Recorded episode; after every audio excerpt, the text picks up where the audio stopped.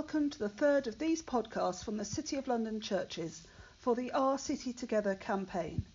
My name is Laura Jurgensen and I'm the rector of St Botolph without Aldgate. The City of London churches are always worth exploring for their magnificent architecture.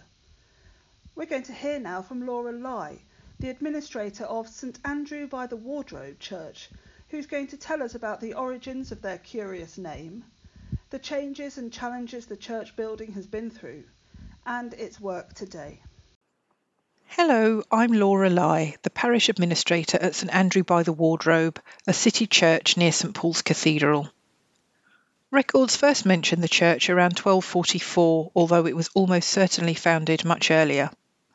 We get a lot of people asking about our name, which dates back to 1361 and refers to Edward III's royal wardrobe. It was located nearby and housed the king's ceremonial robes, weapons, and clothing and other personal items. The royal wardrobe has long gone, but the rather curious name stays with us. Like a number of city churches, we have a history dating back to the 13th century or beyond, and yet our architecture is a blend of 17th and 20th century, being a casualty of both the Great Fire of London in 1666 and the Blitz in 1940. But St Andrews is a survivor. We were the last church to be rebuilt by Sir Christopher Wren between 1685 and 1693, and the last church to be rebuilt after the war in 1961. The church was almost completely gutted during the Blitz, leaving only the tower and walls standing as evidence to Sir Christopher Wren. However, it has been meticulously reconstructed internally to the design of Marshall Sisson, with an extensive oak panelling and furnishings, and the intricate decorated plaster tunnel vaulted ceiling over the nave is a copy of Wren's original design. Of course, what was lost during the Blitz is irreplaceable, but the rebuilding did give an opportunity to create space that wasn't otherwise there. So we're not a classic Wren church only fit for worship services. We have a servery and a parish room inside the church building, which function as an internal church hall. Before the Blitz, city churches didn't have church halls. We rent this space out to regular and ad hoc users, running things like 12 step and keep fit groups. Our modern tower room is an office that has been used by various charities who have since moved on into larger premises. We also have St Anne's Chapel, which, when we're not in lockdown, is open to the public every day. It's named after St Anne Blackfriars, a nearby church destroyed in the Great Fire but sadly not rebuilt. It's a place for prayer and contemplation and gives people a space to come and take time out from their hectic day. And these are some of the ways that St Andrew by the Wardrobe supports the local community and contributes to looking after people's health and well-being. But the health of the church building is also important. When I came to St Andrew by the Wardrobe around 18 months ago, I'd never worked in a church before. So to me, QI was a quiz hosted by Stephen Fry or Sandi Toksvig. But in fact, it's a quinquennial inspection. So every five years, all church buildings must be inspected by an architect or a surveyor to make sure that they are in good repair. And in fact, Ivor Bulmer Thomas, who served as church warden for several decades at St Andrews, initiated this practice through the General Synod. We are lucky to have as our rector the Venerable Luke Miller, Archdeacon of London. During the lockdown, when it has been permitted, Father Luke has been live streaming services both from the rectory and from the church. And in common with other churches, we are finding new ways to continue our work, and as a consequence, we are reaching whole new groups of people. Having a rector who wears two hats means St Andrew by the Wardrobe has a hidden ministry as it supports the work of the Archdeacon of London in things as varied as resilience, sea cadets, and churches across the city and Westminster. In September, we are starting a programme of lectures called Advanced Sunday School. Our first talk will be on the 28th of September by Luke Hughes, a custom furniture designer. We are delighted to welcome him to St Andrew by the Wardrobe to talk to us about 17th century ecclesiastical joinery. We do hope that by then people will be able to come in person, but if not, I think we're all getting used to Zoom these days. If you'd like to find out more about us, please come and visit our website at standrewbythewardrobe.org.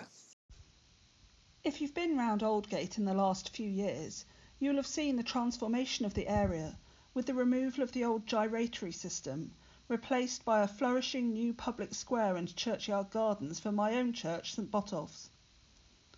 Before lockdown, what I loved most about the new square was watching, through the day, the different people who were drawn to it. Construction workers mid-morning, office workers at lunchtime, and after school, children from the Sir John Cass Foundation Primary School running around and playing in the fountains. I was just so overjoyed to have a public space in the city that felt so welcoming to children. So much so that it takes quite some cajoling for me to get my own children to leave it to go home. Once the children go, the space turns into a busy thoroughfare again of people returning home. As lockdown eases and people return to work, outdoor space is going to be so important as people look to leaving their offices during lunchtimes.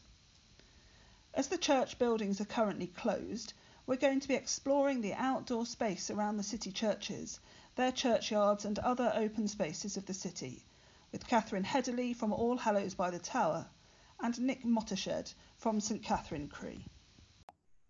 So I'm Katherine Hedderly, I'm Vicar at All Hallows by the Tower here in the City of London. And um, it's coming towards the end of May and um, we wanted to explore a little bit about the gardens of the city churches and how important they are for our well-being for those who come to work in the city and those who live here and visit. Uh, obviously, it's incredibly quiet at the moment because of the virus and all the effects of that. But over the next few weeks and uh, months ahead, people will be coming back to the city, and we wanted to explore how important those gardens are for our well-being. I'm here with Nick Mottershead, a priest at St Olaf Hart Street Church, and they have a beautiful garden. And uh, Nick, do you want to tell us a little bit about that? Yes, we are. I'm very blessed, and uh, we have a garden that goes back many, many years with uh, a labyrinth that has been recently installed and a history of herbs that have been defining over the years. And so this has turned into a beautiful space where many people in their lunchtimes currently just come and sit and just find a peace that's come over them that has been there for many years. The labyrinth uh, many of you may know, um, have seen in other places, this can also provide an opportunity to just take a little time, meander, wander around it, and just just reflect on on being away from work for a few minutes in your lunch times. So I'd encourage this, particularly at St Olave's, as well as in our other churches. Thanks, Nick. There's, uh, there's also a labyrinth at the very small garden, Fen Court Garden. That was put there by the Spirituality Centre based at St Edmund King and Martyr on Lombard Street.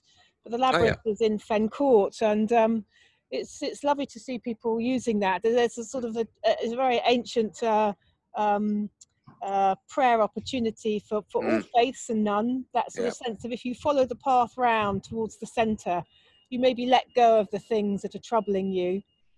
Take some time at the center yeah. to be still and to breathe, to breathe in the goodness around us, notice life, nature, birds, plants. And uh, then as you walk out, taking that same route out again, uh, picking up the things that are important to you, but maybe mm. having left some of the worries at the center. And I think whether you have a faith or not, that's a lovely yeah exercise, spiritual exercise to do here in the heart of the city. Yeah, and I think, as you say, faith or otherwise, I think this opportunity to get out of our offices as a as a city worker myself, as well as a priest, being able to put my pen down lunchtime and just get into these green spaces to forget about the pressures of work, to forget about what is perhaps at times troubling me, particularly after what's going on, to wander around these spaces.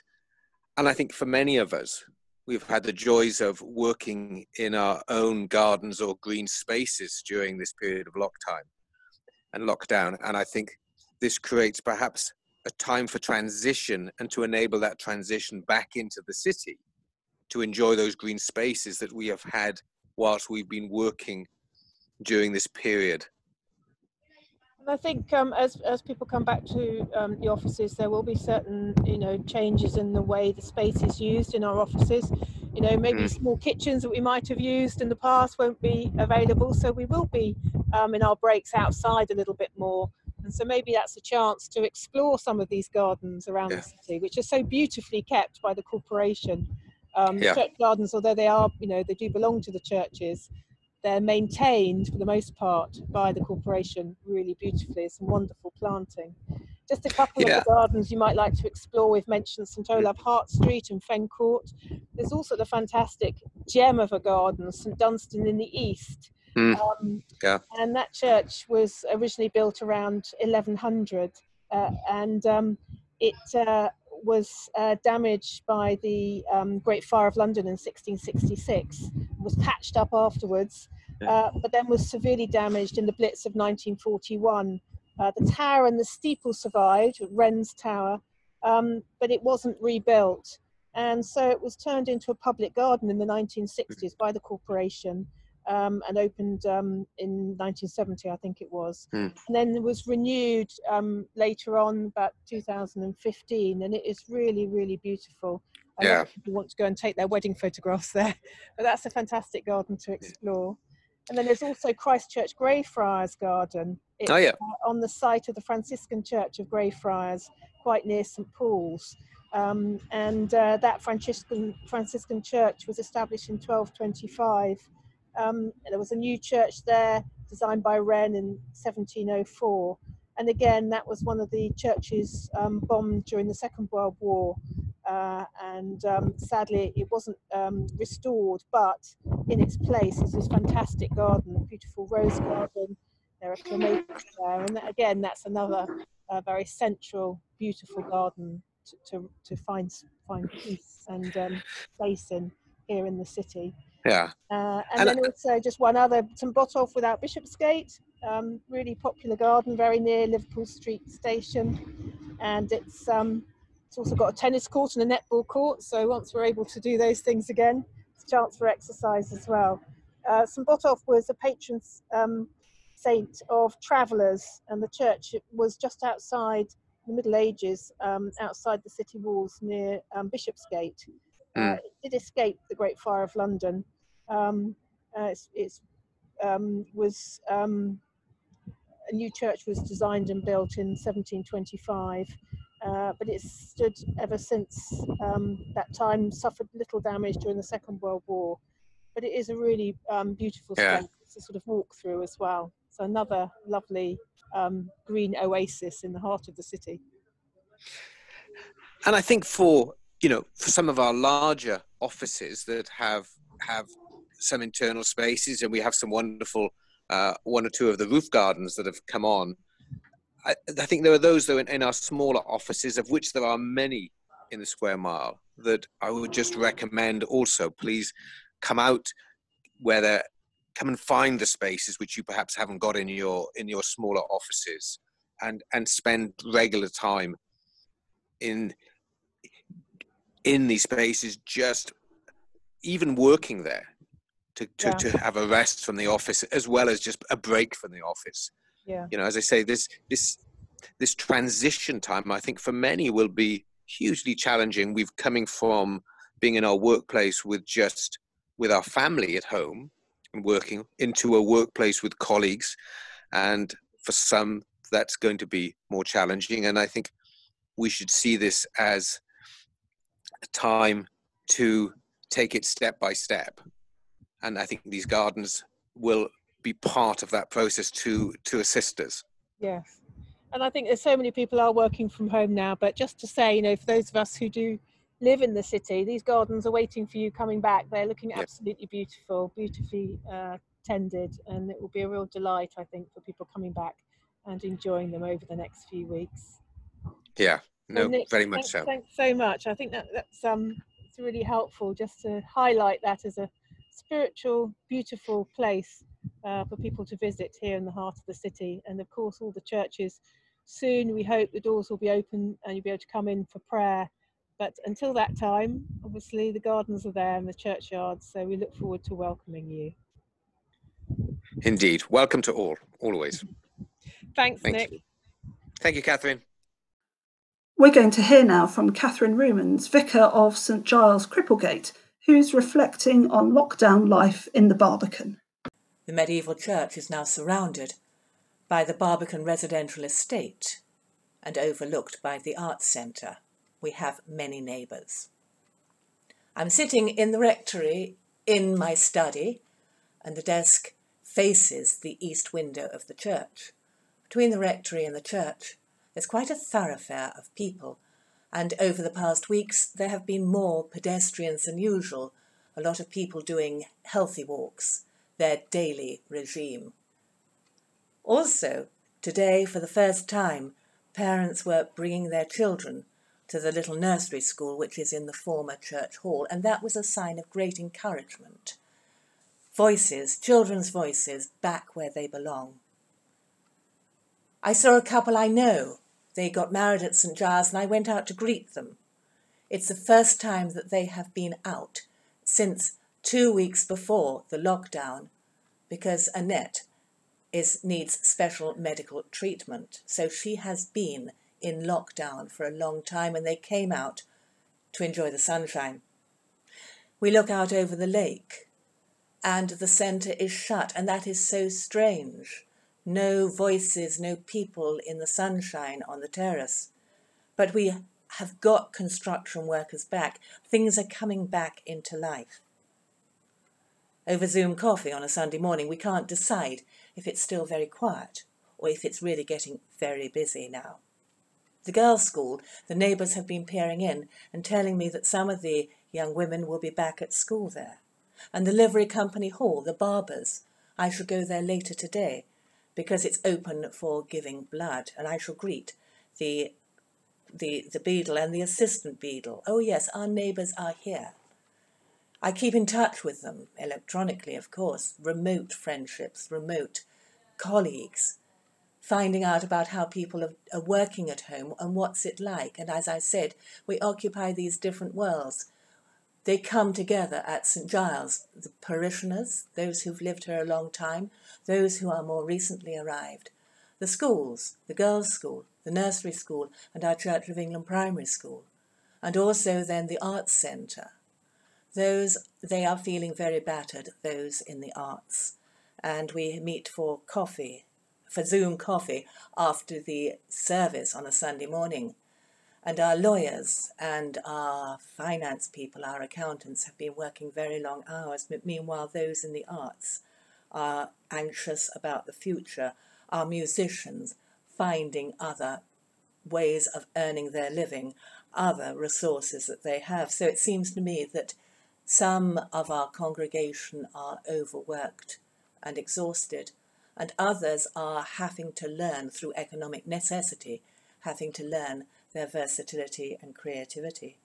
I've been into church. I go into church every morning to say prayers, and we have the lighting contractors back in completing the project. It's, there's an irony that it will be commissioned just before the summer solstice, whereas it is at the winter solstice we will see this new lighting system in all its glory.